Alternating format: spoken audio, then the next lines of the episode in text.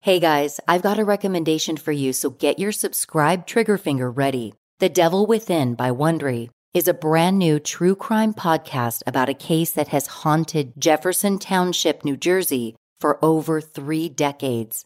On a cold and snowy evening in January, a 14 year old boy, Tommy Sullivan, killed his mother in cold blood, set the house ablaze, and then took his own life. Investigators revealed that the teenager was part of a satanic cult, causing nationwide hysteria known as the Satanic Panic. This widely known era in American culture had communities all around the nation taking controversial measures to protect their children from what they believed was the devil's influence. The Catholic Church took the position that this was all a case of demonic possession. However, things are not always as they seem, and the truth behind this unthinkable murder is revealed on The Devil Within. The podcast asks the questions Did Tommy act alone? Did he really die by suicide? Is his alleged cult still in power? All of these questions are answered on The Devil Within. You're about to hear a preview of The Devil Within. As you're listening, follow The Devil Within on Apple Podcasts, Amazon Music, or you can binge the entire season right now by joining Wondery Plus in the Wondery app. Uh, went into the house with him. There were books on the floor that were on fire. Were satanic books that were set up in a circle in the living room. Um, we started stamping it all out. He's screaming for his family. At that time, the younger son comes out of his bedroom, and Tom asked him if he saw his brother and his mother. And he said, "Yeah, I saw Tommy. He was covered in blood." He said he cut his hand and mommy was taking him to the hospital for stitches. So the little kid went back to bed, apparently. I said to the senior, there you go, he cut his hand, your wife's taking him to the hospital. And he's like, no, both the cars are here. So I said, well, let's check downstairs. Get halfway downstairs. Tom looks to his left, sees his wife, who's been murdered, and just turns around and starts running out of the house. In January of 1988, a small town in the forests of northern New Jersey was rocked by a night of terrible violence. This is the true account of the murder of Betty Ann Sullivan, a 37 year old wife and mother of two. The brutal, ritualistic nature of Mrs. Sullivan's murder only begins to scratch the surface of this heinous crime. Even today, more than 30 years later, the circumstances surrounding her death are still debated in the community. And of the people who remember that night that still live in town, there aren't many of them that are willing to talk about it. The story made national headlines because it fit into a larger narrative, an idea, a fear that had existed, for the most part, within the margins of the American social landscape, but would now be standing front and center. That fear was given a name the Satanic Panic, and it had all at once metastasized from whispered urban legend to hysterical national nightmare.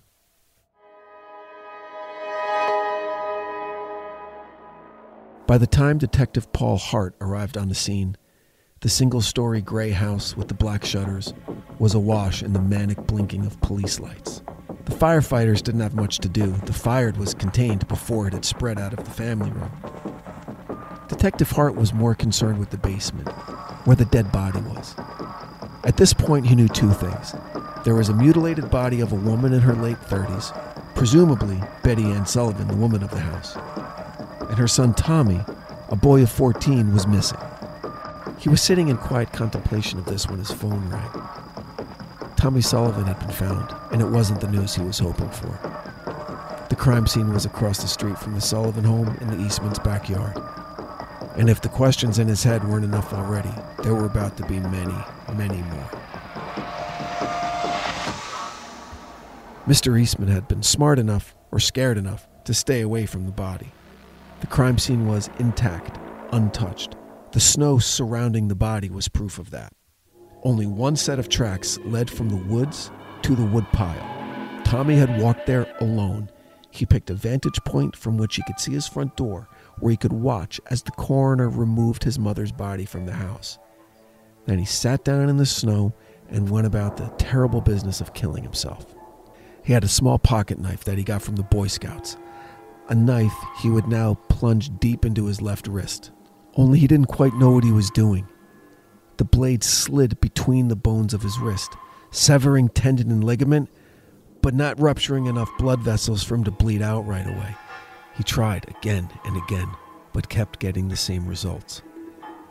In terrible pain, probably close to passing out from shock, and afraid that he'd be discovered before he actually finished the job, Tommy chose a more permanent solution. With his remaining good hand, he plunged the small three inch blade into his neck, just below his left ear. And summoning what must have amounted to superhuman strength, dragged the blade across his neck until it reached his other ear. The depth of the cut was astonishing, as was the amount of damage it inflicted. Arteries, muscles, windpipe, larynx, all completely severed. There was an explosion of blood and gore, and the weight of his head, in the absence of the muscles of his neck, nearly overcame the structural integrity of his cervical spine. As it was, the result of the single slash of his blade left him with his right ear come to rest on the back of his right shoulder blade, with his chin pointing straight into the sky. Detective Hart knew immediately that the blade in Tommy's hand would have forensic evidence confirming it as the knife used to murder Betty Ann Sullivan. He also knew that Tommy's fingerprints would be found on the dumbbell in the Sullivan residence.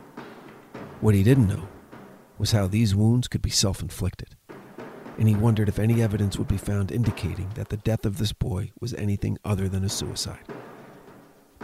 Questioning of the family opened up many disturbing avenues of investigation for law enforcement satanic worship, musical influence in the form of heavy metal bands, concealed obsession with the occult, and all in an incredibly short period of time. The family stated that at Thanksgiving, Tommy was his normal self. But six short weeks later, he seemed to be a completely different person. The last piece of evidence that was collected that night and delivered to Detective Hart the next morning was a folded sheet of paper recovered from Mr. Sullivan's car that had been crashed and abandoned in the Eastman's driveway. It was written in Tommy's hand and was a contract between Tommy and the great demon of hell that called for the murder of his family, followed by his own suicide. The signature on the bottom was simple and clearly legible, barely in cursive. The signature of a kid, a child really, who mere weeks prior was a well adjusted boy of 14, a loving son and brother a loyal friend and gifted student who was completely normal and well adjusted in the way that all parents hope their children to be. To understand exactly what happened to this promising young man now requires a deeper investigation an investigation into the fertile, impressionable mind of a teenager and what influences could so dramatically alter his entire personality. Were there signs that everyone missed? Could this have been prevented? And finally, is there any way for us to possibly know if there was something darker, something more sinister at play that led to a 14 year old boy murdering his own mother and then taking his own life? A boy named Tommy Sullivan, who would come to be known by a new name the Jersey Devil.